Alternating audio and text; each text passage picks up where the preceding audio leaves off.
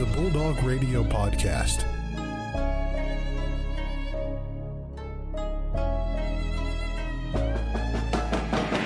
The Ferris State Bulldogs have upset the nation's number two ranked team.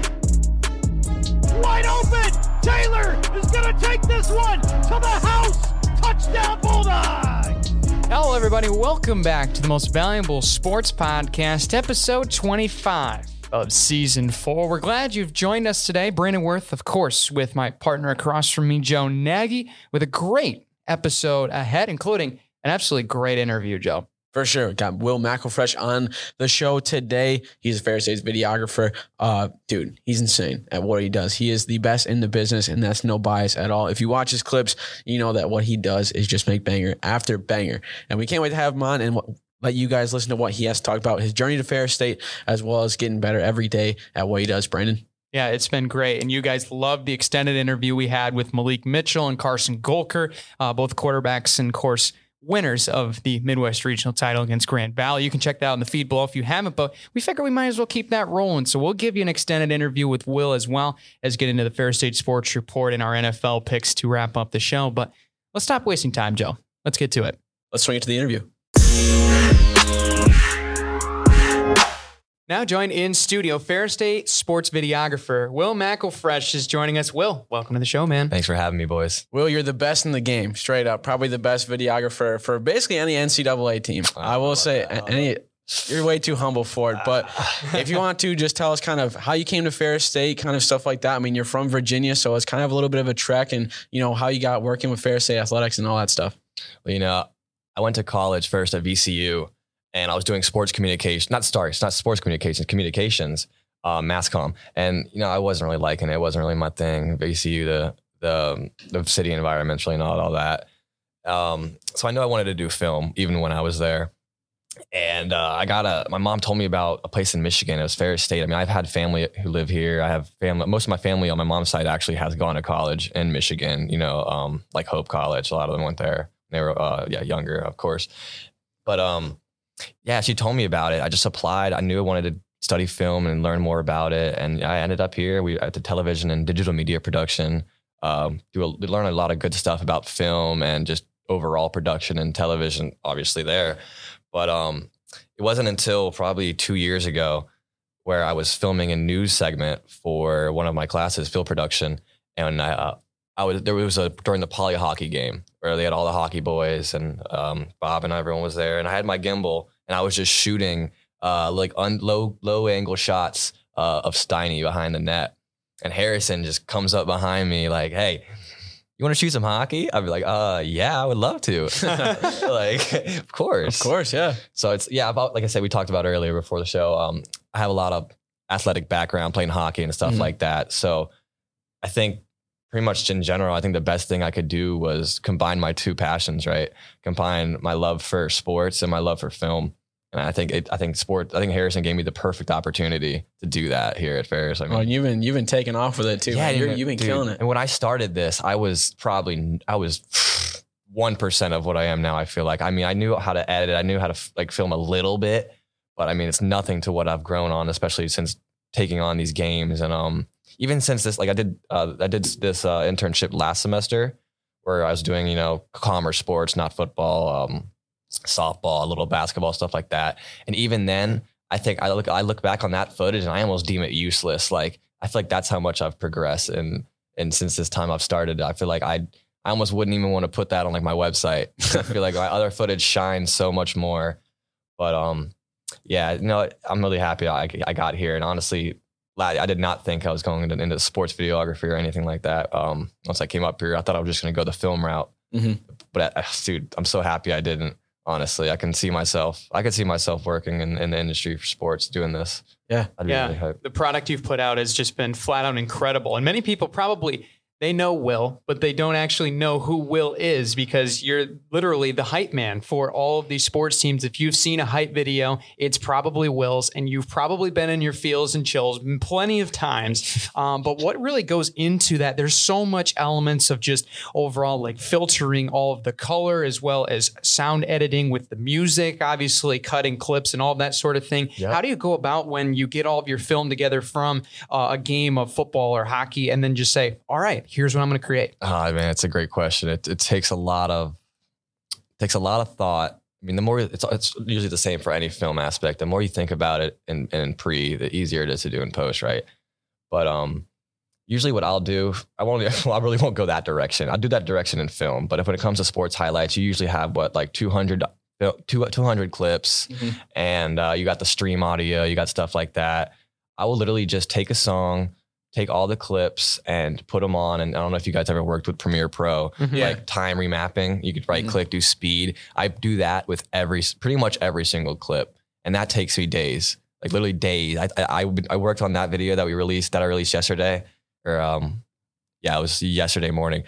I I, I worked on cl- just clips from Sunday to Wednesday morning, even Tuesday night. I think it's like eighty five percent of my time goes into just putting those clips on the timeline and remapping, cutting, and making sure they they match up with every word, hi hat, beat hit, all of that. That's crazy. That's like yeah, like, that's the most tedious work of it all. But when it comes to color, audio, um, stuff like that, I'd say that's the easier part. It's it's you're not you're not making something crazy. You're just making something super fast, something pleasing, like you said, makes them gives them chill, super happy, like uh, hype videos, like you said, something the football players would like. And I think yeah, that the best thing is just to spend a lot of time on the, on the remaps because I mean that's where you slow motion, man. That's what everybody Yeah. sees. Slow Yeah, motion. Oh, yeah, everyone notices for sure. Yeah, and especially with like the things that you say tease, but that's really what makes the videos that much better. Is really just going down to the nitty gritty and getting that stuff done. But uh, obviously, for me, I think my favorite video that you've made is the Wayne State one with Eminem song. I mean, Brandon has a couple. I mean, I know you like the Lenore, the Lenoir-Rhyne That one, one was from the good. Yeah. first one. I mean,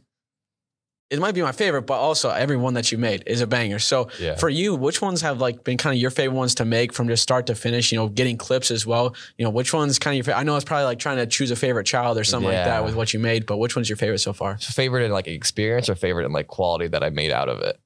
Let's say both. Which one's both? Both. Wow. Um, Lenoir-Rhyne probably was my favorite experience. Even though, I mean, the, the drive sucked. I'll be honest.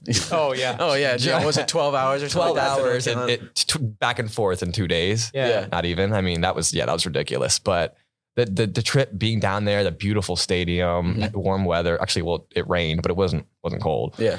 Um, the footage was great. Um, and that was really in the beginning of the season where I was, you know, getting comfortable. But I would say that, yeah, that was my most fun experience. I mean, anywhere, and obviously, tra- home, I honestly, I think the home games are still better. I mean, You, Yeah. you don't have to go anywhere. And all the fans being hype, getting some shots of the fans is always fun. But, um, you know, like I said earlier, I think, I think my videos are just getting better and better. So I, if I if you were to ask me what my favorite one was, I, I could, it would have to be one of the most recent ones Yeah. because I feel like they just it's so much faster is what I really what I really worked on from the beginning from that first Central Washington game to now. I make my cuts a lot faster um, less transitions too. I try to make the transitions more natural in camera movement than than some zoom effect. I still add them when, when necessary but it's like a good transition is almost invisible right? That's how I see it in my videos. Like I I almost don't even see them but for for quality man it, it is between the last two. Like I'm saying I've been spending so I've been I really think my work's getting a lot better, and I'm and I'm seeing it in, in the views too. Like people are loving it. Like I said I, before here, also like I I hadn't had a, I hadn't had a video get above like 9k views, and even before that, a couple weeks ago, probably only like 130 likes. This one today is at like 350 likes Wow. Jeez, man. and like 13,000 plays already. I'm just like, dude, this is insane. Like on my dog video, the the, the meme video, Mhm. Yeah. which, which I made out of nowhere. Like, Yeah. That was hilarious. Yeah, that by was- the way. that was hilarious, yeah. Excellent. I just saw that meme again, and I'm like, dude, this is whole. This is so. Fun. It just gave me instant brilliant idea. I'm like, I just need to put their videos and like a little uh, title of them over it, and I mean, people loved it. That's still getting likes. Like, I posted like two weeks ago. I don't know how people are still seeing it, but um, no, I'm just I'm super excited to that I'm like growing and and it- it's showing on the social media. And that, of course, my peers like y'all love it. Like that just ma- that's what makes it mo- most important to me mm-hmm. is like the feedback I get from my friends and the, the football players. I think that's like really the most important thing to me. Yeah, absolutely. And when it comes to videography, photography, everybody believes they can do it, right? But of course, you can't just go out there with your iPhone 10 and just start Mm-mm. shooting stuff, right? There's Nope. so much equipment that goes involved. And you can get as nerdy as you want uh, about your arsenal because I know there's a lot of people that like uh, only having one camera with a thousand different accessories or it's three cameras set up with different already uh, preset overall equipment and all the Yep. accessories with it. What do you rock with usually when you're going on a trip like this to go shoot? Well, definitely one camera. I think most of the people who do multi multi camera setups are photographers. That's why they have focal different focal lengths on every camera and they switch out fast. But um, with my setup, I'll either I'll for warm ups I'll use my gimbal, you know, stabilizer just within my, my camera. Use stay a wide angle. Um, 24 to 70, 2.8 looks super nice. That's what my favorite lens ever. I got it right before the season just for this. I'm like, oh, the warm up footage is gonna look so good. And then um, for the game, I have a little tripod with a little fluid head on it to stay low to the ground. You'll see that in pretty much any professional setting, like any NFL or college football. I see a lot of guys super low to the ground with a fluid head so they can catch all the action super smoothly. Um, and then a normal like 70 to 200, I mean, it's really just the accessories, like you said. There's just, it just looks crazy because it's just like a monitor, a mic, um, you know, a couple little the cage and then a handle and all that stuff on it. But in reality, it's just a it's a normal like a setup, like a little zoom lens, seventy two hundred. I love it. I love it. We're, you're, we're always upgrading. Yeah, and w- really with Christmas coming up, is there more that's in store? Not to spoil it for some of those that are looking forward to the content you're going to produce uh, in the future, but you got some things that you're looking for on the Christmas list this year. That's funny. You know, if if, if our games weren't after Christmas. Yeah. But no, I going into the season, like halfway through it, um, it's funny. I just noticed how crisp Jeffy's footage looked, and I was like, oh man, I really want 4K. and I just couldn't wait. So yeah, I, I upgraded to a, a 4K camera. You know, I was thinking about getting a better lens, but it's like I wouldn't. Everything that I get now would be for sports, and it obviously would help me in the future too. But I think I can wait for it. We'll see. I might get the 70 to 200 2.8. It's like uh, mine's a four four apertures, and that one's 2.8, and it's just a little 1.2 difference, and it's like what sixteen hundred dollars more. yeah, Jeez. It's stupid yeah, that's camera but, other, stuff but nowadays. yeah, no, most of the stuff for for football though, I wanted to get before the season ended. Don't want, I didn't want to wait till Christmas. Um, yeah, I can't really think of anything I have for my camera stuff. Uh, other than that, Yeah. yeah, It's still cool though. You're still going to produce great stuff. We know Oh, that yeah, for sure. thank you. Yeah. of course. And speaking of the seasons changing, I mean, hockey's started up, and you've been able to kind of get some videos out for them as well. You know, what's yeah, yeah. But uh, what's kind of been like the biggest difference, especially between the two with football and hockey, and even basketball now too, that you're starting to get uh, into that with the season coming around. You know, what's the you know what's ones that's kind of like your favorite things to shoot with those three sports, and you know what's the biggest uh, differences between those three when you're trying to capture video? Oh yeah, they're all different. Um, basketball is you know it's it's great, especially when when the football guys show up because that they just they, they they make everything better. I mean, they make the game for the players better, and they make the game for me better because they're funny. They're they're giving their refs some crap, and like they're taught, and then I can see them. You know, it's familiar faces that I like.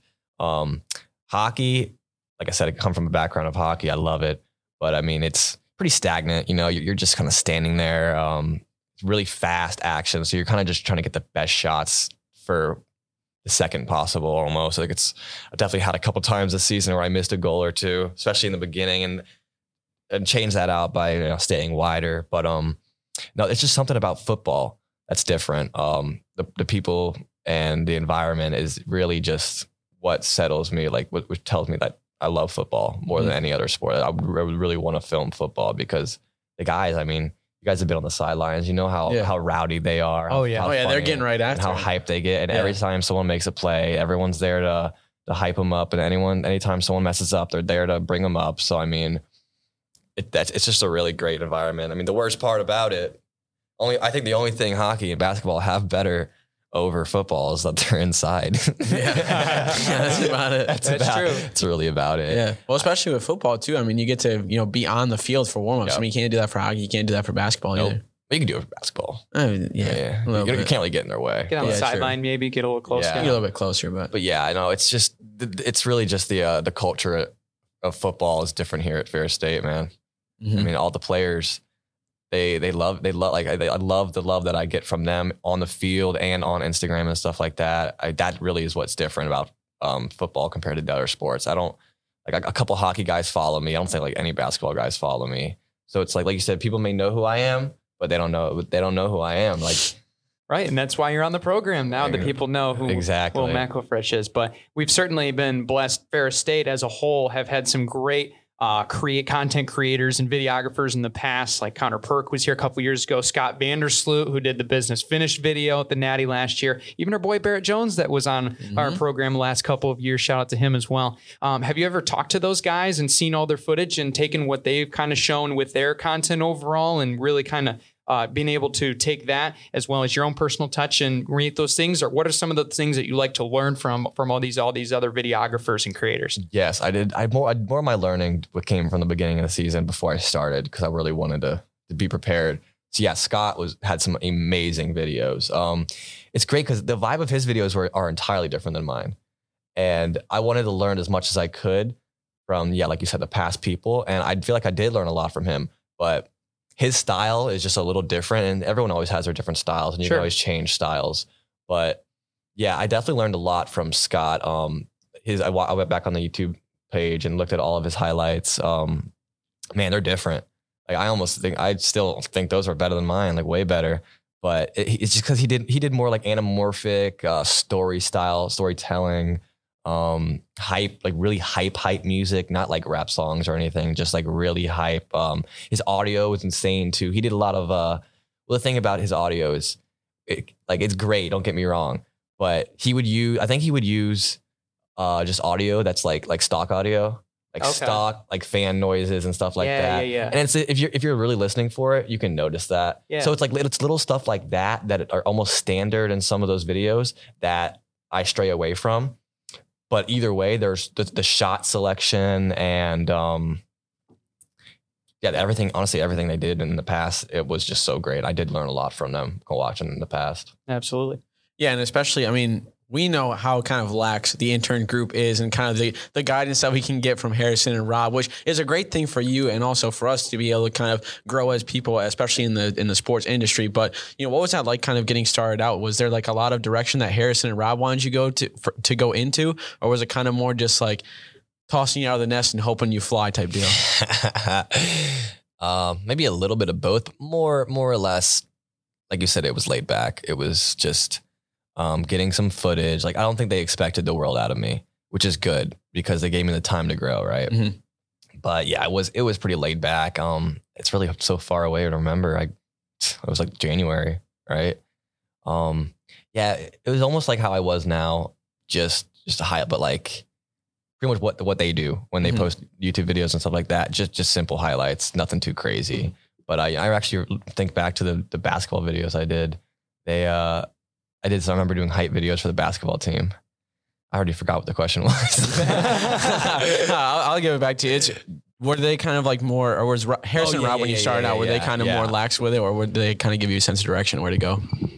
Yeah, I would. Yeah, I really wouldn't do anything like if if I wasn't told to do it, and that was because I had a really busy semester last Yeah. semester. Yeah, definitely, it's changed a lot more this semester. Yeah, they, they would have they would maybe ask for some assignments. Um, just make, but it's more or less just going to the sports, filming them, and putting them up on YouTube, which is great and all. But that's not how you grow as a as a videographer. Like, just that's how you grow as a as a Ferris employee. To be honest, Yeah. that if you want to grow as a videographer, you got to expand in, in any every way you can, and that means doing stuff you're not asked to do, right? Like especially for football this season, dude. Every single Sunday, I have like five people at least in my in, my DMs like asking me to send them clips. And I love it. I mean, it's great, but also it's like I got to put out my video. like Yeah. I can't really. I, I'll, once I put my video out, I'll just go through video and take the clips that they're in, pretty much already edited, already color collected, Mhm. audio and everything's already there, and I'll just send them those, right? Which is different. It's like you don't. Now everyone's expected to send out videos, and like you said, that like the hockey stuff I did, like I'm pretty much everything hockey that wasn't a YouTube video this semester. I don't even think I've done any YouTube hockey stuff, honestly. I've done everything hockey I've done has been just all on me, just because I know that I wanted to make some hockey content, and I saw a couple of uh, the hockey boys at the bar. Shout out them, and they were, and they were like, "Man, what did Brad do for you to make him make them that video?" but I'm just like, "Yeah, I, I got to make y'all one soon," and I did. I believe that Thursday is when I made that um the walkout video with I love that video. I, I that was my That first, one was cool. that was my first like hockey like real edit. I feel like Yeah. and it, some of the shots in that were, I don't even I didn't believe I got them. I was like wow, like the shot of Steiny walking or skating to the uh not Steiny it was uh, guys right it was Noah. Yeah. Noah was skating to mid ice so with, the- with clean. the light. Do you think it. you'll be able to talk Harrison and let you skate out with the boys during uh, during warm ups? Maybe get a few shots then I've warming up. been trying to do that since I've gotten here, bro. I've been trying to do that. It was actually earlier in the semester. He we talked about it and we were going to plan something, but I don't know. They were busy or he were, he was busy or something. Um, yeah, dude, that's that's literally what I've ever since I got this job. Actually, I'm pretty sure like what I was talking about earlier that I how I got the job. I'm pretty sure that's like one of the first things I said. I was like, "You need me on the ice. I can skate. I can least skate with the gimbal, and I can do all. I can get all those shots. Like, and it'd be insane." So I don't know. I, I just got to push him more and more. But it's, Mhm. I guess it might be a CCHA thing. I don't know. But no, it's more of like a team. I guess it's more like a team dynamic. I feel like. Daniels would probably be chill about it. He He's is pretty. He is a chill coach. I don't know why he wouldn't guy. be. I think it's more. Probably Harrison doesn't want to step on toes. I think Yeah. that's the biggest could be thing. I think, but I mean, yeah, I feel like if we, I, that might be a me and Brandon type deal with the rest of the interns. If we if we bug Harrison enough, he'll be able to. I think True. okay, probably. Trust Yeah, me, the that'd be shots cool. would be different. Oh, they would be sick. I'm telling you, like they would be You ever sick. see like Pavel Barber's work on? Oh, on- yeah. on you, dude, he's great. I've been watching him since I was younger too. But yeah, no, I love hockey, but football, man, there's something about it. Something about our football team. It just gets different energy. I feel like It, it's a it big really thing. is. It really Yeah. is. It's just a different sport. Here's what we'll do. When we post this and you guys are listening to it, go back to our Instagram. Make sure you follow us at the MVSP. Comment on this uh, pod artwork post that we need Will on the ice. Let's see how many likes and how many Tag, comments tag we can Harrison get. Watt. Tag, Tag Harrison Harrison, Watt. Tag Rob. ta- tag Will as well. Where can they find Tag you, Will? Steve Brocklebank too. My if you want. at is at never sufficient. There you go. So tag him as well. Let's get him on the ice. But uh, Will, we've appreciated your time. One last question for you. We ask everybody on the show, what's been your favorite thing about being a Ferris State Bulldog? man, I think it's like I've said. I think it's simple. It, it's really just a football experience, man. I hadn't had that much fun at Ferris. I mean, I didn't really get out into. People don't know me probably because I've just been editing for the past three years, I just, just filming and just staying inside. But you know, now that I'm now that I like actually know people and all that, I can get out and, ex- and enjoy the experience and just like yeah, going around campus and seeing the football guys and sitting at home making the videos, watching my Instagram blow up. Like that's great. Like I'm not like materialistic like uh, Instagram girl, right? But but I but I do but I do love um, the attention that our team gets, and because I know they love it. Mhm. Well, I mean, that's the thing for you too. You can help them get that attention that they deserve Exactly. too, which is super cool. But Will, thank you so much for Thank coming you, out, guys. I man. appreciate Keep it. producing the that, the killer videos. We can't wait to see what you Not produce for, stop, boys. West Ford and all that stuff. But once Thank again, you. thank you so much, man. Thank you, boys.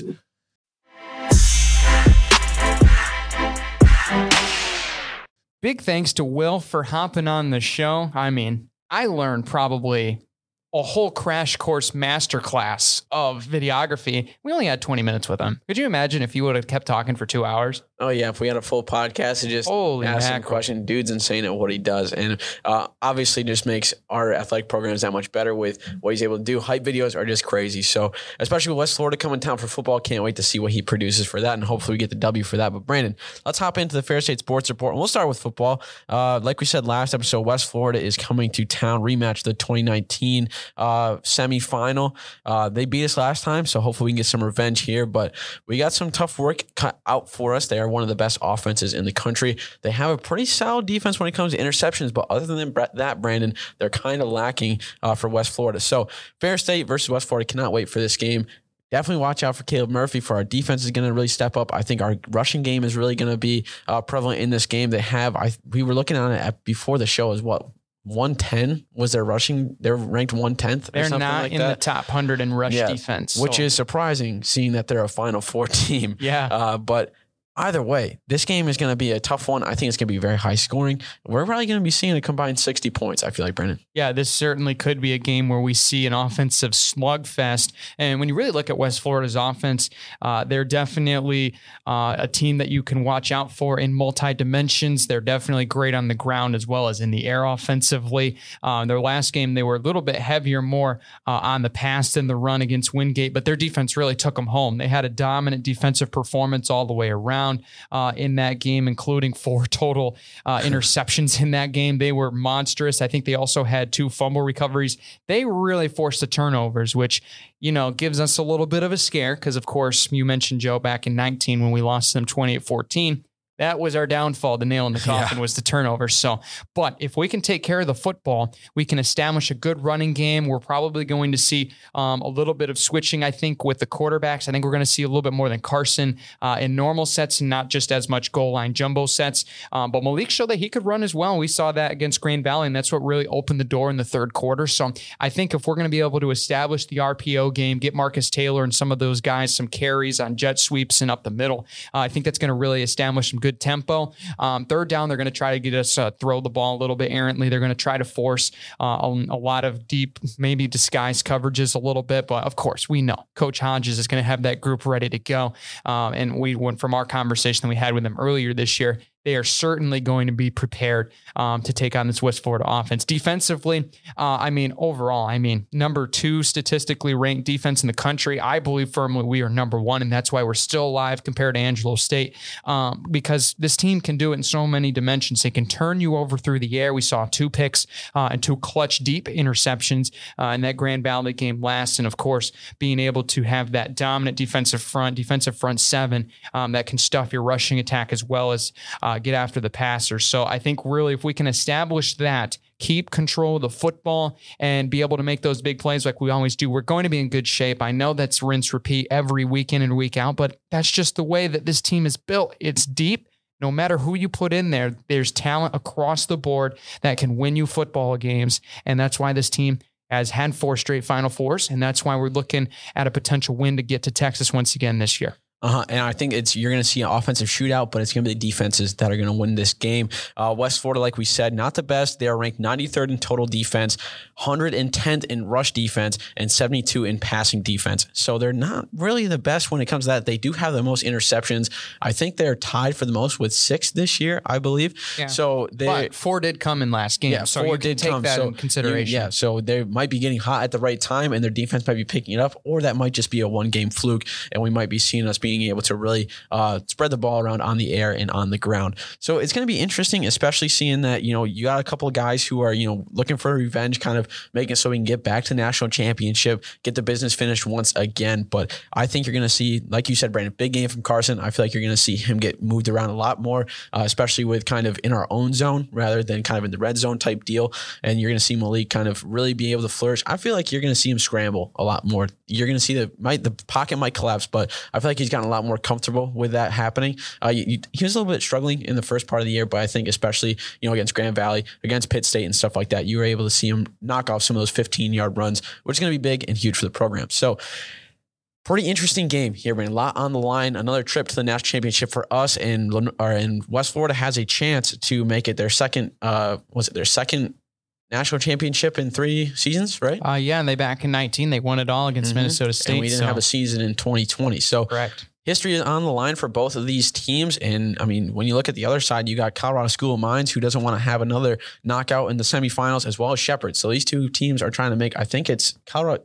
Those are both the School semi. Mines has been there before, but yeah. Shepherd has not, have they? Both teams were in the semis last year. Mines fell in a, just a heartbreaker against heartbreaker Bill Valdosta in the fourth quarter, and of course Shepherd uh, had the unfortunate draw against us last year in the semifinals for Jared Bernhardt's breakout game. So uh, these teams are looking for revenge. They're both going to be one of them's going to avenge themselves and get to the national title game, uh, and two of the other teams that are normally in that situation to win are now playing against each other. So of course the storyline is going to be written in this game as well as the other game for sure, uh, and it's going to be fun to see what happens in the finale. But uh, definitely going to be fun to just see all the way around. I mean, West Florida is really talented across the board. They got a really nice quarterback um, in Pee Wee Jarrett as well. Um, as a couple different running backs, they like to use three, four running backs um, as well as some receivers in their rushing game overall. Um, Shamari Mason as well as Ravion Hargrove. Pee Wee Jarrett, of course, his quarterback will be guys to watch on the ground as well.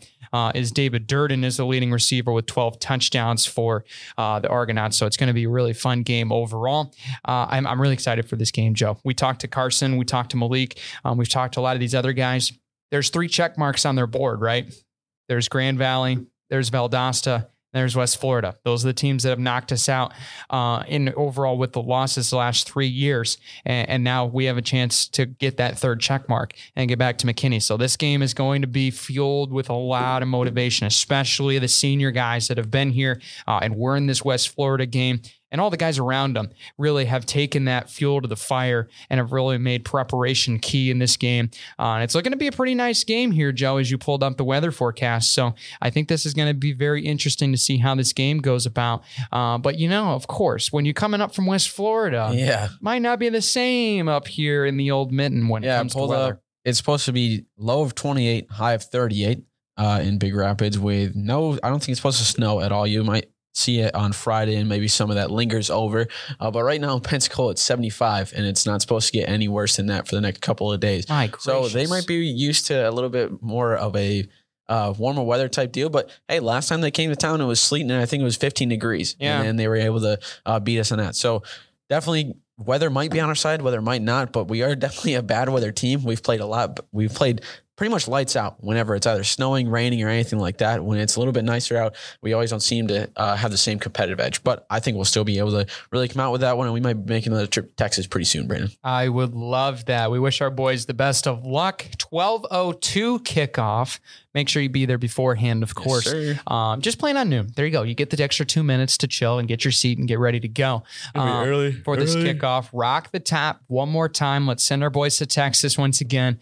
Uh, it's going to be a fun ride for sure. Um, there are tickets, I believe, still available for students. You got to get over to Wink uh, as fast as possible. And if you're listening to this, especially on Friday when it's released, you might want to get over there quick, fast, in a hurry to see if there's any left. But if not, of course, make sure you still get your tickets and come support the boys in their final football game here in Big Rapids. Uh, it's going to be a fun one across the board. Uh, and I mean, really, it's big stage, big lines. ESPN's going to be there. All the boys are going to be rearing and ready to go. So we wish our dogs the best of luck and make sure you be there on Saturday. Mhm. It's going to be a very busy press box. I Oh, will it will be. It will be very busy and very full. Lots of networking opportunities. Mm, though. that's, true. That is true. That is true. So, Got some time to talk to some people who are where we want to go as well. absolutely. Gonna hop into next sports. We'll go with what? You want to go hockey or basketball? Let's go hockey, man. Let's go over to the ice. Uh, we got Northern Michigan coming to town for the next two uh, games on Friday and Saturday. Uh, Friday will be uh, honoring the soccer team, right? Yes, the That's Final gonna be pretty Four appearance for soccer will be honored on Friday night, so that's going to be super cool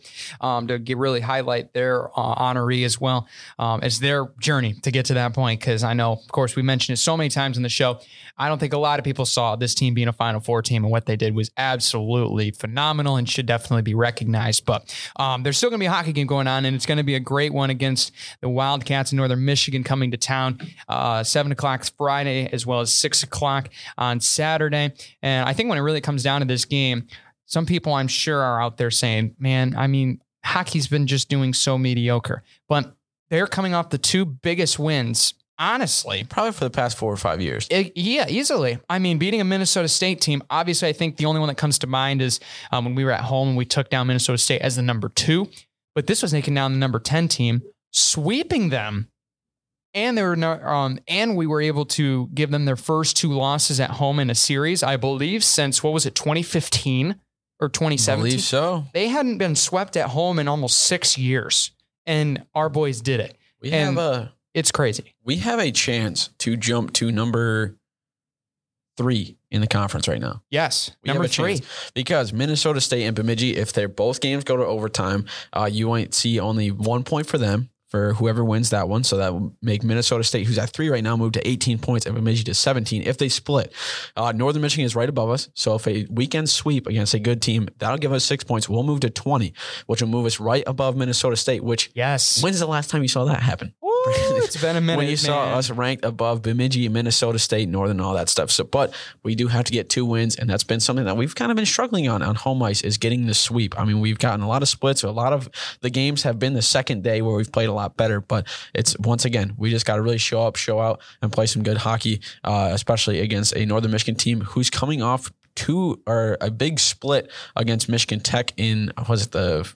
It's not the minor cup because that's Something the like that's that, yeah. football one Mhm. but it's like the Battle of Mun or something like that. Yeah, something like that. Of Let me course, look it up here. yeah, their Google. Michigan Tech Northern Michigan rivalry is always one. It's pretty equivalent to our our you know, Ferris State Grand Valley rivalry, of course, but obviously with hockey, that doesn't really apply since uh, Grand Valley does not have a Division One hockey team. But uh, I think when it really comes down to it, I think what happened was our boys, I think, really found the quality looks that we've been looking to get into the game plan. Because when you look at these two games that they last played, they only had a combined 26 shots in those two games combined, 13 apiece. We ended up scoring five goals. I'm not a mathematician, of course, but that's pretty close to 20% conversion rating on shots. Pfft, I'll take a goal on five shots any day. So, I mean, one goal in every five shots, I should say, any day. So, that is really the biggest thing going in is the quality looks, being able to move the puck around, get those looks where you want them, um, and being able to really control the game in the defensive end. They really did a great job, despite Michigan, or excuse me, not Michigan State, uh, Minnesota State had a lot of looks. I mean, I think you counted them, Joe, like over 70 chances that they had on net in that series, and they were only able to score three times. I think that really gives a lot of credit to our defense, as well as the sacrifice that they made, blocking shots, being able to get in front and take those shots, as well as our goaltenders playing absolutely phenomenal between the pipes uh, throughout this game. But uh, I mean, really, when it comes down to it, I mean, you just showed the math here, Joe. I mean, this is a chance for us to be number three right now. We're going to need all the fan support that we can get um, against Northern Michigan. Make sure you get your tickets uh, and you can stick around, especially on Saturday. You can uh, watch that football game against West Florida and then file right in to watch Mm-hmm. Northern Michigan hockey game against us. So it's going to be really fun there. But uh, I think well, with that overall rivalry with Northern Michigan coming off of that split against Michigan Tech, they're definitely going to have a little bit of momentum uh, going into this game. And they're going to know. I mean, they're looking at the table. They're only one spot above us, only one point above us. They know that this is just as important There's- game for them. There's three points separating the middle four teams, Yeah. and an additional seven for St. Thomas, who's right below us. Yeah. And I mean, Which is crazy. with Michigan Tech, too, only five away from third Yeah, I keep on my mic. as my second. No, you're good. It happens. We Yeah. got we got a lot I'm of good looking. stuff. I'm looking to my right, and I keep hitting my my face on it. Uh, but yeah, this is going to be an interesting weekend. Uh, very excited for. I missed. I missed said something. Is two points for overtime win or a shootout win, and Mm-hmm. then one point for if you lose that. But either way, even if we get the sweep and What if- Minnesota and Bemidji Yeah. split, it doesn't matter. We'll just be a little bit less points above them. But What if exciting. Minnesota State gets swept? You never know. Could be seeing that. You see, You po- could be points lost in bunches sometimes, man. Mhm. And Teams can go in slumps. apart. I mean, they're not doing so good, especially after losing Dryden McKay and a lot of their seniors. They Yeah, Not, I mean, still number ten, but hey, when Ferris State gets a vote in the top twenty for the U, what is it, UC, USCHO yeah. When they got polls, a receiving vote, I think that is. I think they deserved it that's big time for how they played, especially after Man. last quick turnaround from three years ago or two years ago, our freshman year, Yeah, when we had the no wins again, and then we won one against like a D three university. trying. Yeah, I remember that game. tough looks, But look how far we've come, and look how far the CCHA has come. I mean, you I got say so too. Before it was kind of like one sided. six bit, you know? teams that are over 500. I don't think you can look at any other division or conference and see that overall in an entire conference. We got teams in the CCHA that are ranked higher than Big Ten teams. Yeah, it's crazy. I mean, man. that's insane. Like that's just crazy, man. Yeah. It's this league is good and these boys are playing good. So you need You're to come out and support. And you're going to see some pretty good competition, especially once winter break starts. And then we hit the GLI because you got an NCHC team, two CCHA teams, and a Big Ten team. Yeah. Michigan State, uh, Ferris, Michigan Tech, and Western. Yeah. So- the GLI is going to be nuts, which I Top three conferences in the nation, man. Yeah, but it pretty much is. And I think you can still get tickets for oh, I that guess if you're, I'm not. probably tossing Hockey East too. Oh yeah, true. Well, you can always talk it. Regardless, top three, top three. Yeah, I think we can agree that's top three. Top three, if not top three out of five. You could say overall with the other conferences as well as the Atlantic. No, but- no, CCHA on top all day. Oh, I agree. 100%. This is the best conference, and our boys are doing it. Uh, and a lot of strong play all the way around, especially from a lot of the younger guys. Stepan has played well, uh, as well as Andrew Noel, who got uh, honored this last week as well.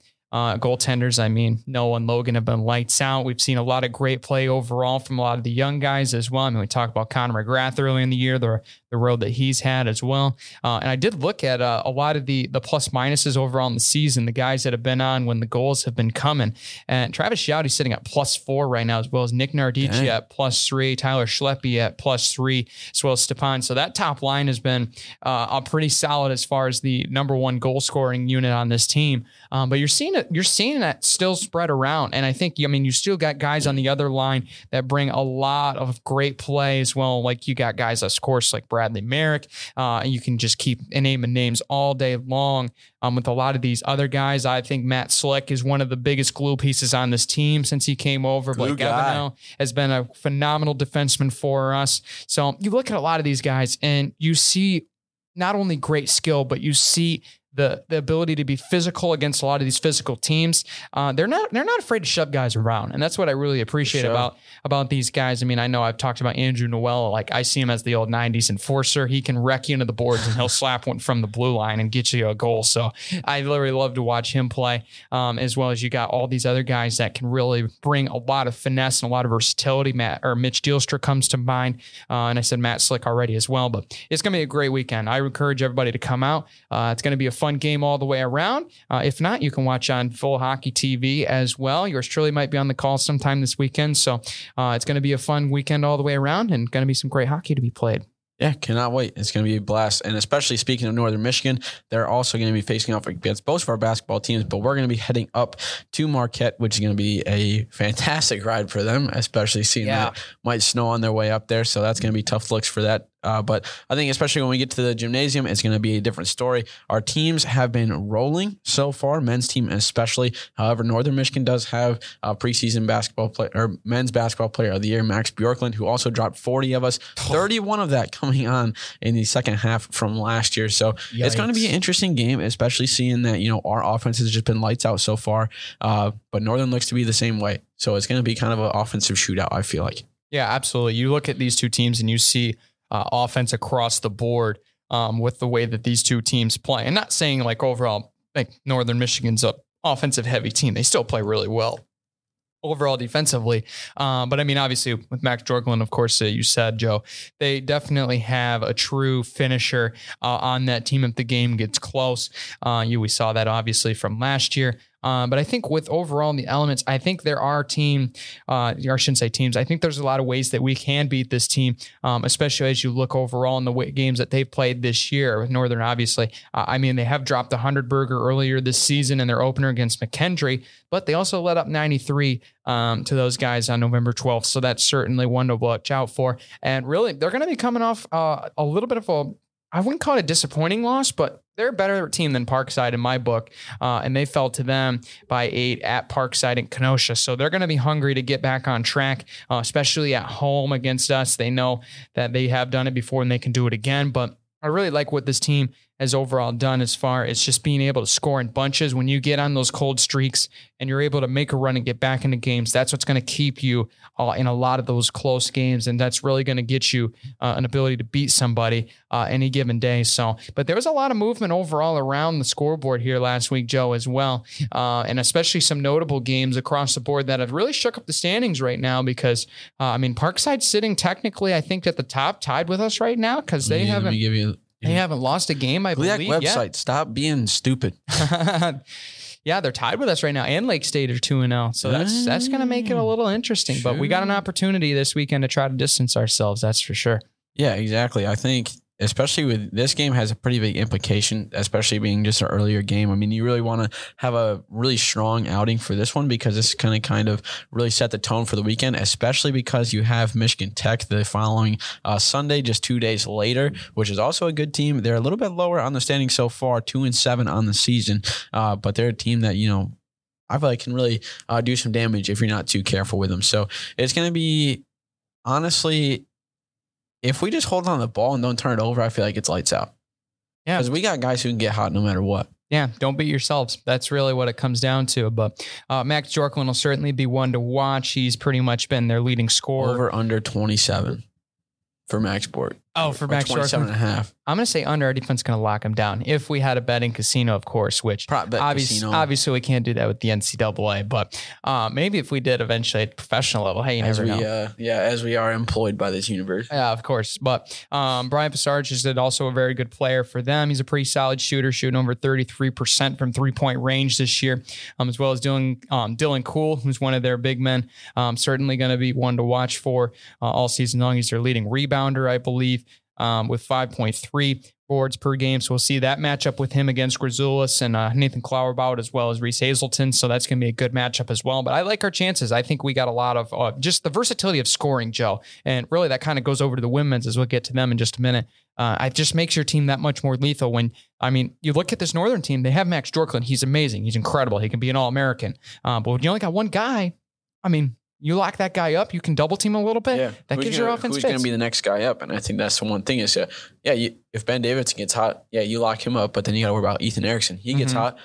Vegas can sling it from three. He we saw that against Grand Valley. I think saw- Solo's a good ISO player Yeah, as well. I mean, it's pretty ironic that's his nickname because you know he'll take you solo and he's going to score on you. I so, mean, you got Cloudbow, or you got, was it Nathan that's the taller one? uh, yeah, Nathan's the taller one. Yeah, who's kind of switches out with Vegas down low. I mean, he can really do some damage down there.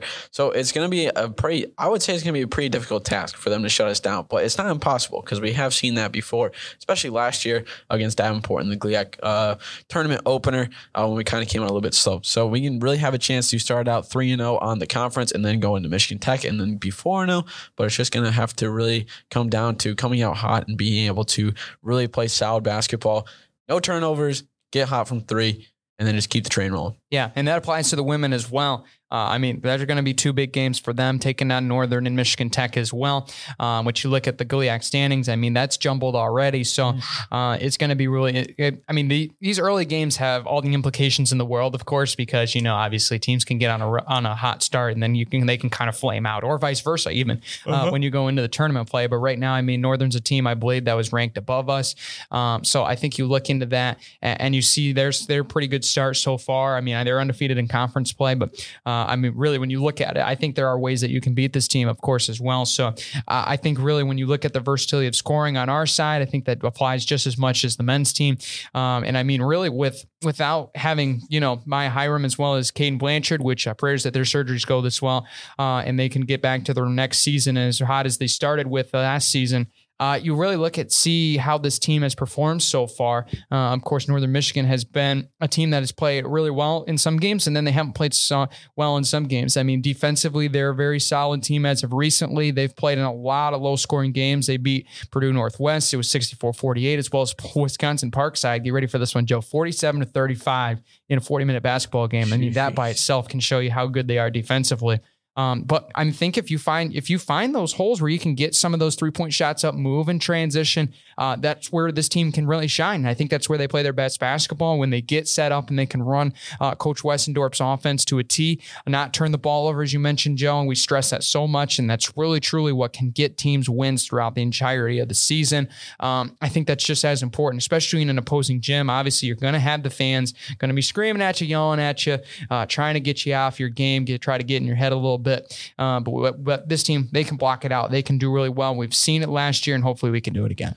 Yeah, and especially when we get hot too. I mean, we can really light it up from the floor. I mean, we're averaging 81 points per game. Uh, Chloe's been really killing it. Having what is it? Last three games, is she over 20 points or near near 20 Pretty much, points? yeah. Three out of So- the last four for sure. Yeah, exactly. So you're going to see her kind of really step it up there. I feel like the big thing is going to be capitalizing on open looks, especially if we move the ball around, as well as, you know, taking the ball down low and kind of forcing opportunities to show up. And not like not like carelessly or anything like that. But I think the one thing that we did against Grand Valley that kind of lost us the game was we were trying to find the perfect opening when there was times where, you know, if you're swinging around, it's not always going to open. So you kind of got to really drive, kind of draw some players in and stuff like that. So that way they can, you know, create opportunities yourself rather than trying to get them to open up naturally, which is the one thing that I think we've kind of, that's like one of the only things that we've really struggled on, really, uh, to be fair. But I think you're going to see really strong performances from Mallory. I think she's going to have, I think she's going to have a big assist game in both of these games. And I think Chloe's probably going to get 25, probably one game, and then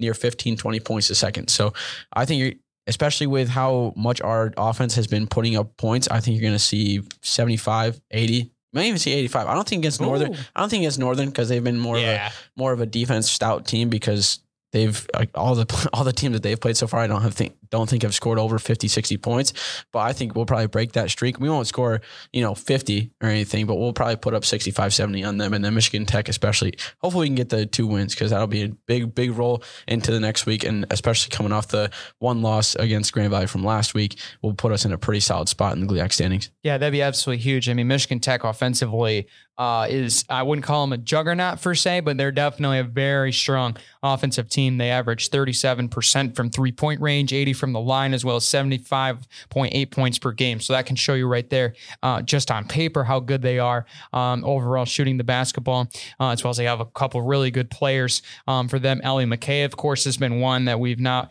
uh, been able to watch for years now. She's been a phenomenal player. She's in her senior season, so she's ready to get as much success as she can with this team. Isabella Lenz as well. Sophomore guard's been playing really well this year, 13.4 points per game. Um, so those are going to be two names to watch, I think, for sure. Um, with Michigan Tech, they have a lot of other great players down low. Um, a lot of versatility. So I think this is going to be a very fun game to watch um, as well. Uh, if you want to make the trek up to Houghton, we encourage that as well. But of course, you can check out uh, the game online as well as listen in on radio at 97.3 with Rob and Sandy, of course, um, who will be covering. I don't, I don't actually know if they'll be covering that game since it'll be on Sunday. Uh, will they? I don't know if they'll think make the drive, but I don't, I don't know. We'll have to They wait and see. Who knows? They might be leaving like right after football. Yeah, that could be true. So I'm not quite sure, but if they do, I mean, we can obviously Have to follow online. with- tomorrow. yeah, you maybe we'll have to ask him. So uh, either way, you can follow online, of course, always um, with the live stats of the game. It'll be on the online on the link somewhere, so you can make Sure. sure to follow that. Or even better, Joe, they can subscribe to this podcast and whatever podcast platform you're on, and we'll tell you about it all I about it wasn't next week as well. I wasn't gonna say it, but yeah, you probably should. Why are you saying me? Well, I was not, I wasn't gonna say it because I you know shameless plug. But Oh yeah, yeah, yeah. Of course, you're the king of shameless plugs. yeah, That's I, your I just thing. wanted you to have a chance of the shameless plug. Aw, 'Cause I usually say it. yeah. Joe looks out f- for me so much. I I truly appreciate that, Joe. Hey, no problem, man. Absolutely. So. You know me. Anyway, we're going to start hating each other here in a minute. It's our NFL predictions time. Stay tuned here on the MVSP. Are you a Ferris State student interested in getting into audio production, music, podcasting, or even DJing? Bulldog Radio could be the place for you with plenty of opportunities and hands on experience within not only these realms, but the marketing and social media opportunities outside. Join us to have your voice heard. No other place than Bulldog Radio. Coming back on the show now, football picks coming in for week 14, but we got to go for week 13 picks from last week. Brandon, you were able to notch me out of this one. I think now it's t- all tied up at four to four, I believe. We'll double check that for next week. But Yeah, we'll- we'll 11 make out of 16 choices for Brandon. If he had an 11 leg parlay, he would have won a good amount of money. Nine for 16 uh, for me. So a little bit less of a good day for me, but a good day for Brandon. Yeah. But it's a new week. it is a new week. I'm ready to take you down for this week, Brandon. Oh, all right. I'm and for the record, I I mean I am a Kenny Rogers fan, but I'm not a gambling man. So uh, You got to know. the 11 leg par. Yeah, Yeah. I know you love that song. I'm not going to bet an 11 leg parlay, but if I did, I mean, hey, You could have won. I could have won. Also, you, amount of money. you can win an NFL player signed football on the NFL.com No website, way. I think. Uh, there No is terms and conditions, so you probably have to sign your life away like a sweepstakes, but hey, it looks kind of cool. I Ford mean, Shine Bright sales event as well on the ooh. NFL's website. Yeah, get a new Ford. That's interesting. Anyway, let's get Let's get into week picks. 14. Thursday night. Raiders at Rams, Joe. You start us up, brother. Ugh, this one's gonna be tough now that the Rams got the best quarterback of all time. with Oh Baker my Mayfield uh, getting picked up. No, I think it's gonna be Raiders here. Uh, they played pretty well against the Chargers last week, and the Rams. I feel like even though they got Baker, who's a lot better than their backup, I forgot who their backup was last or from last week. Bryce Perkins, as well as John How LinkedIn I, John how could I forget these Hall of Fame names? uh, but it's going to be Raiders. I'd say 28 to 28 18. Ooh, is what it's gonna be. good pick, Joe. Davante I'm- Adams going to have a good game. Good pick. I'm going to follow suit. Give um, my buddy Canary um, some props as a Raiders fan. I'm going to go with his team here on Thursday Night Football. I'm sure this will be on our TV when I get home after wing night tonight. um, but you know, yeah, I think this is going to be a Raiders game. Last time it was pretty darn close. I think we're going to see a similar outcome. Uh, I think this is going to end up being around a 24-17 ball game. There you go. That's my selection. Next pick on deck. Get into the Sunday slate. Jets at the Bills. Mike White, Joe. He's balling and shot calling. He is. He is. Maybe not as well as the week yeah, before but it is the compared to last week. Bills. It is the Bills. Bills have not really been playing like they were at the start of the year. I will say that. Uh, and honestly, the Jets at seven and five, pleasant surprise for a lot of people. I want to go with the upset. I really do. You I you, really, really do.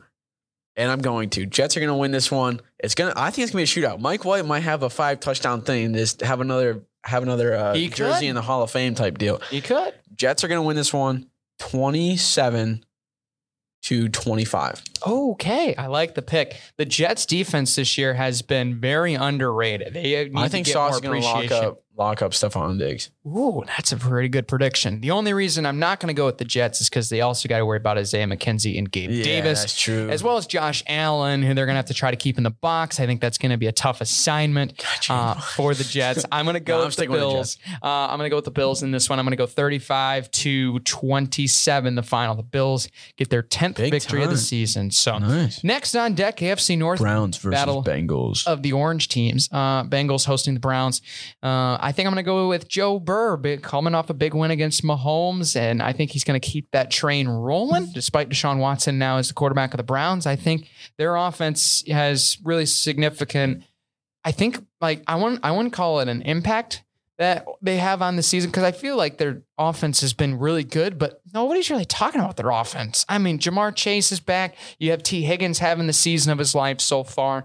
Uh, and I think right now, the only thing that is kind of giving me a little bit concerned, we don't know if Joe Mixon's going to be back, but Samaje Perine's been just as good. So I'm going to take the Bengals offense to beat the Browns defense. I think that's where this game's going to come down. I think the Bengals will slow down the running game of Nick Chubb and Kareem Hunt just enough. Uh, I think the Bengals win this game 27 to 24 over the Cleveland Browns. So you said 27 24. I, I think it's maybe, yeah, same, same score as last week for the Bengals. I think also same thing. Not the same score, but Bengals are going to win this one, especially coming off a good game against Kansas City. It wasn't in Kansas City. You know, that's a pretty big confidence booster, especially a lot of people saying their offensive line was a little bit weak. The, Uh, defense was kind of struggling and stuff like that too. But I think you're going to see them pick up their ninth win this week against the Browns.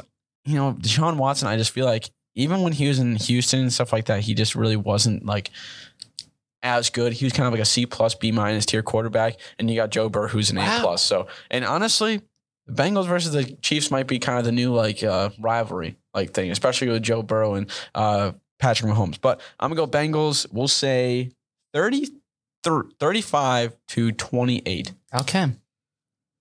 B minus quarterback. Wow. That's that's something. That's a hot take right there, Joe. Yeah, Uh for, battle for some reason. Yeah, for some reason, yeah. Uh next, battle of big things, of course, talking Texas. Texas. Texans and Cowboys, Houston versus Dallas. Uh can we just make a consensus and move on? Cowboys by 35. Yeah, Maybe not 35. Uh, actual score prediction for the Cowboys, no analysis necessary. Nine wins versus one win team. Uh, I just put Cowboys by a lot.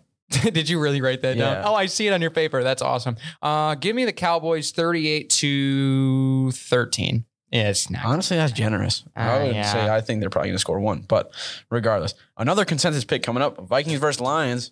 Kool Aid. Give us the Kool Aid. Let's go. I was at the Jacksonville game. Dude, how Joe. was that? How was that? it? Was insane. The crowd was I, was awesome. say, I heard it. It was getting Incredible game. What was it? Forty to fourteen or something like that. It was an absolute blowout. It was 40 to 14. And let me tell you, the offense never punted the football. And that is a dream to watch as a fan. Of course, we love watching Jack Fox, you know, put up those 60 yard sky hooks, uh, which also we got down in the field to watch in warm ups. Jack Fox is an absolute wizard, what he can do with the football. But anyway, give me the Jets.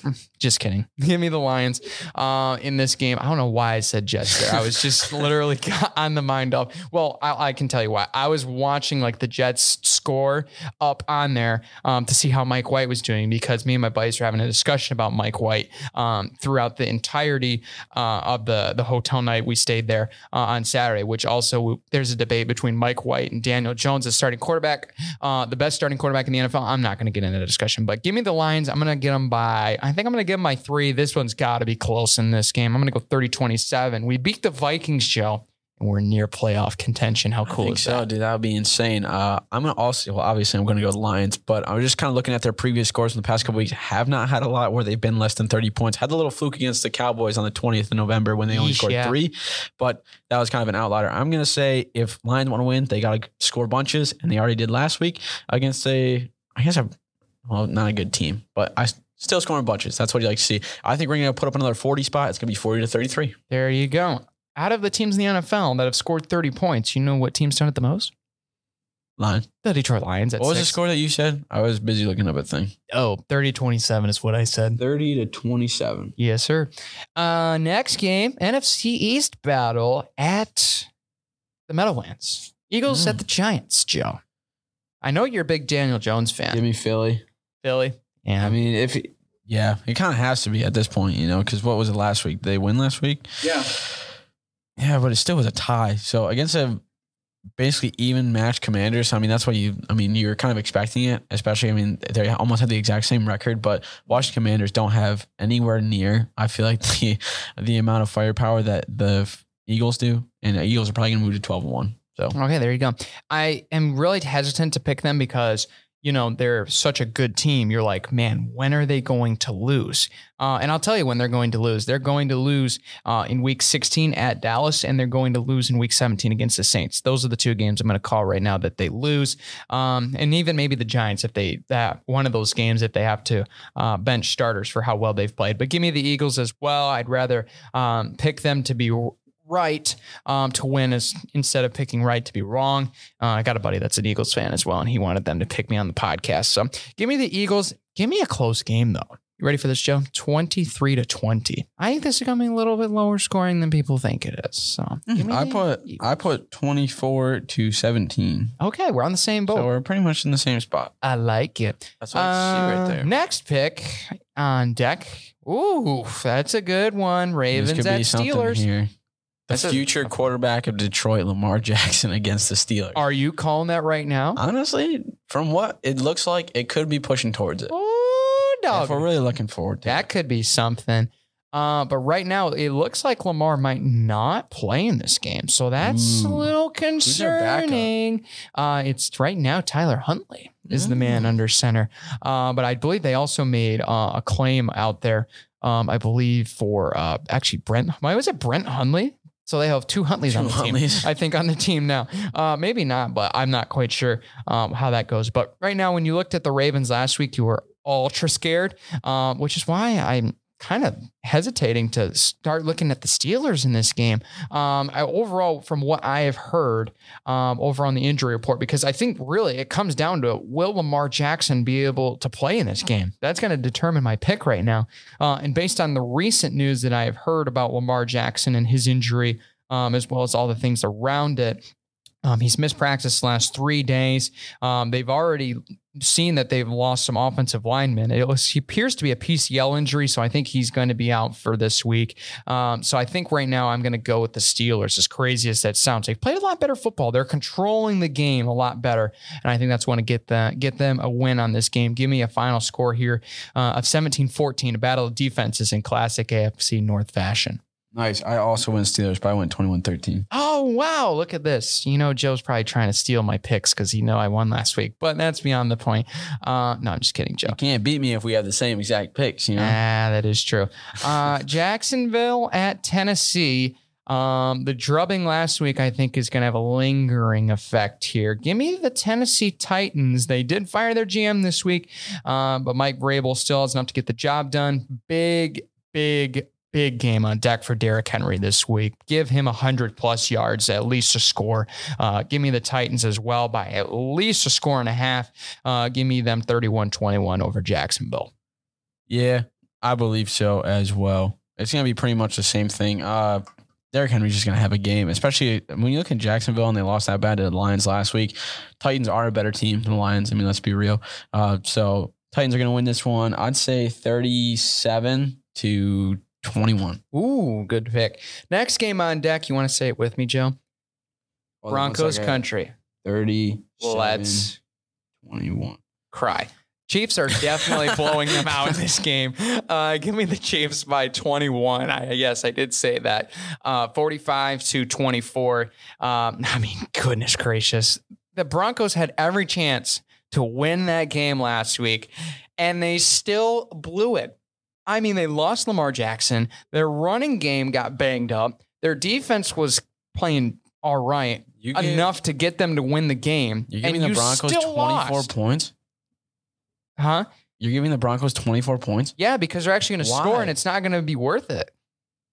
What do you, dude? They put up nine points last week. No, because that's how bad this team's going to be. They're actually going to score against the Chiefs, but it's not going to matter because they're going to give up 45. That's how this team plays. They literally find a way to do everything right and do everything wrong at the same exact time. That's- it doesn't make sense. Pretty ludicrous. I know I'm a little crazy, little so- ludicrous. But I'll if be you a ask little, me. I'll be a little crazy. That's fine. Uh, I oh jeez, I uh, said Chiefs as well, but they're gonna win probably like forty to fourteen, maybe. Okay, there you go. I think that's more realistic. I'll But be the maybe part goes to the fourteen. I don't even know if they'd score fourteen. I don't think so either. I think if we're realistic, I think it'd be 27 to 3. But anyway, Seahawks hosting the Panthers here. We'll wrap these up real quick uh, here on this lengthy episode. Uh, Seattle, give me. Yes, give me Seattle in this game. I think Geno Smith has been balling. I think that they, despite having a little bit of concerns on who's running the football, uh, a lot of lot of guys banged up on their running backs. Kenneth Walker looks like he might be trending not to play, which is well for DeeJay Dallas. So it might be Travis Homer show. I don't think it matters. I think Geno Smith and that receiving crew are going to get it done against the Panthers, who have had troubles, uh, especially in the secondary. So give me the Seahawks in this game. It's probably going to be probably as high scoring as they've played all season. Give me them. I think I'm going to go a little weird score, 33 to 24. Yeah, sure. Why not? Oh, that's a weird score. I also said Seattle 21-18 though, so it's gonna be a little bit closer. There you go. Next game, Bucks at San Francisco. It's Tampa Bay against who at quarterback? Brock Purdy, Mr. Irrelevant. He's Yes. irrelevant no more though. He came out and slung it around, and he's gonna sling it all over the Buccaneers defense. I'll tell you that much right now. I feel like he's gonna have a breakout game. Mr. Irrelevant's gonna go crazy. Are you picking the Niners? I'm picking the Niners. Yeah. What? I'm picking the Niners against the Buccaneers. It's going to be a home game for them. I think everybody's going to get after it. Everybody's going to be excited. Uh, they were away last game. No, they were home. So it's going to be two two homecomings for Brock Purdy. Mm. Everybody was like, "Oh, he is Mr. Relevant, doesn't matter." But guess what? He's going to matter, and he's going to matter big time against the Buccaneers. They're going to win. Let's say twenty three to no, thirty to twenty three.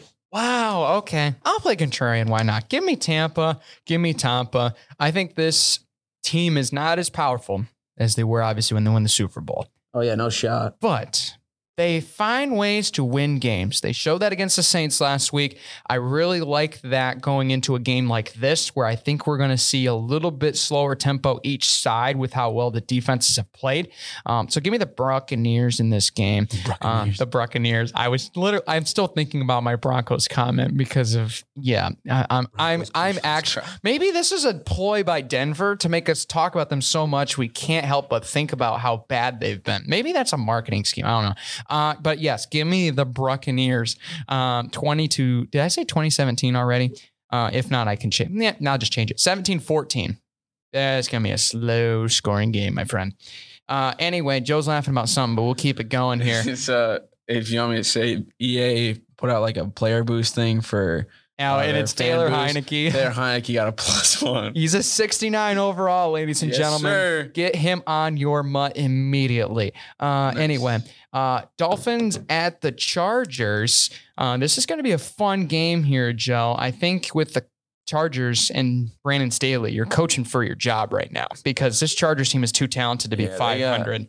Yeah, it's it's honestly it's very interesting to see how like abysmal they've been in a lot of these big games and how they've fallen short. They should be a team just like the Dolphins, eight and four at least, if not less losses than that.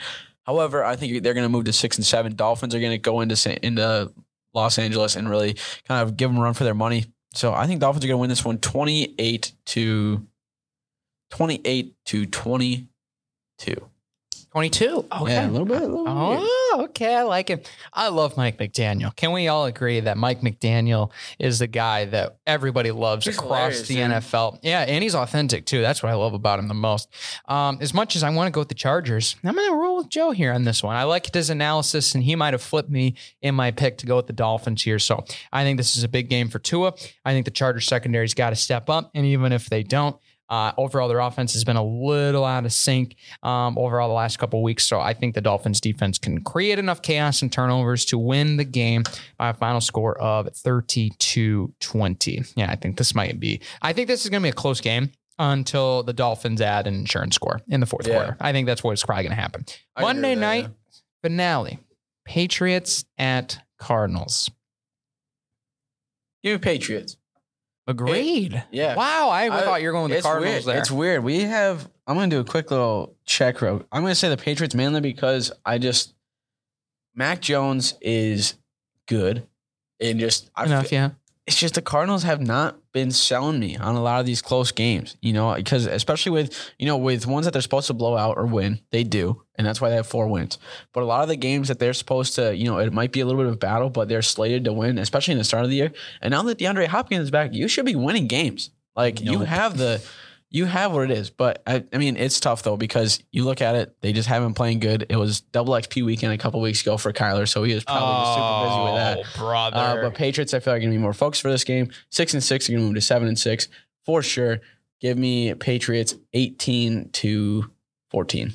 They are coming off a bye, but I don't think that's going to matter against Bill Belichick, even if they're at home. Uh, I think the Patriots ground game. I think Rhamondre Stevenson has a great game. Uh, and I think this game's going to be a very fun game overall to watch, as crazy as that sounds. But I agree with you, Joe. I think the Cardinals should win this game. I think they should be favored to win this game. But I hate the way that they play. It bothers me. Cliff Kingsbury's play calling just really irks at me sometimes when I watch the Arizona Cardinals play on a rare occasion. Uh, and that just really it gets to me. So I'm gonna go against them just off of pure gut. Uh, in this game, I'm gonna go with the final here of probably 34 to 28. It's tough at the end to come up with scores. I know because I want to pick a different one every time. I don't want to go chalk, but I also don't want to go the same ones that I've been saying the whole time. You know what I Yeah, mean? I mean, realistically, I feel like the best chance for you to hit a score is like do a common score of like 28 21 and just do it 15 times because then you're going to hit one of them, right? I mean, I don't I don't see how there wouldn't be a game that would end. We could way, so- either have both eleven choices right this week or eleven choices wrong because we chose the same on like eleven matchups. Did we really? Yeah, but I mean, you look at it though. There's Well, good games, but there's a lot of honest, chalk Most heavy. of them are chalk heavy. yeah, they are a lot of I chalk mean, heavy. Seahawks versus Panthers probably gonna be chalk. Chiefs, Broncos, Chiefs, Broncos, chalk. Yep. Titans, Jaguars, chalk. Yep. I could see the only variation you're gonna see is probably Patriots, Cardinals, Ravens, Steelers, Dolphins, Chargers. Dolphins, Chargers, and Raider. You might see Raiders, Rams. I think that's going to be a better game than people think it's going to be. I think, so, too. I don't know if Baker's going to play, but if he does, then the Raiders. Speaking of, also since I was writing on this paper, get yourself a pilot G two. These pens Dude. fly, dude. best pen These pilots are hands down top. I would tier, say Sharpie tier. S gel pen and these ones. It's like you're not even writing. Yeah, It's like you're writing on air almost. I wear. I only write with pilots. yeah. Well, unless you know, obviously you have it to makes write with a taking notes more fun. When you gotta do, let me tell you what, underrated. When you are taking notes with a good pen, It's it's actually it's enjoyable. fun. It's you, you have fun because you want it to keep going. Because you're Yeah. like, this is gla- my handwriting is looking fantastic. Um, it's just the best. yeah, You know, Joe has better good feeling. handwriting than I do. That's for sure. That's you also like to We write po- caps, right? Yeah, You're I write in all big caps, caps. little caps. Yeah, I used to do that too. My parents taught and my brother taught me how to do that. So Oh, I used to do it, and then whenever we're getting sidetracked at the end of the show, but I'm just gonna keep on going. uh, I used to do it, but at my when I go fast, I was trying to go like halfway cursive, you know, where like my letters were kind of connected and started getting really messy. and I was just like, can't be having this. I can't even read my own notes. They're getting all jumbled. So I can understand that. more uniformed, as they say. For sure. So, yes, go get yourself a Pilot G2 and A little go- expensive, but worth the money. absolutely. I would agree with They that. are like ten bucks for a four pack or something like that. It It is. is, But like I said, worth it. They're worth it. Also, delete four color pens. Just get, Get them 'em out, outta Get them out of here. Don't Those are even- trash. Get rid of Bics. Get rid of every other one. If it's not a Sharpie S gel pen or a Pilot G2, get it out of there. I didn't think Bics were that bad. Oh, I don't like Bics. Yeah, I mean they're cheap and but I mean you can get those in high qual- quantity though. If you don't, as if one piece of information that I want you to take from this podcast doesn't even, it's not even the sports part. It's just remember that a good pen makes you f- feel better about doing work. I'll tell you what. no, it is true. I 100% agree. So as well as pencils, Ticonderoga black pencils, Underrated. beautiful. Underrated. I just gave you some ASMR right there. I don't think I've done that in a long time. So you know, so you know, Snapping, all- fingers. Maybe we'll have to do an ASMR episode, but Maybe we're we getting out of hand, Brandon. We will close it out. Thank you so much for listening to this episode. Thanks so much to Will for coming on as well. Uh, can't wait to see what everybody does this weekend for fair sports, as well as what NFL goes down this weekend too. Brandon, it's been a good one. Take care, everybody.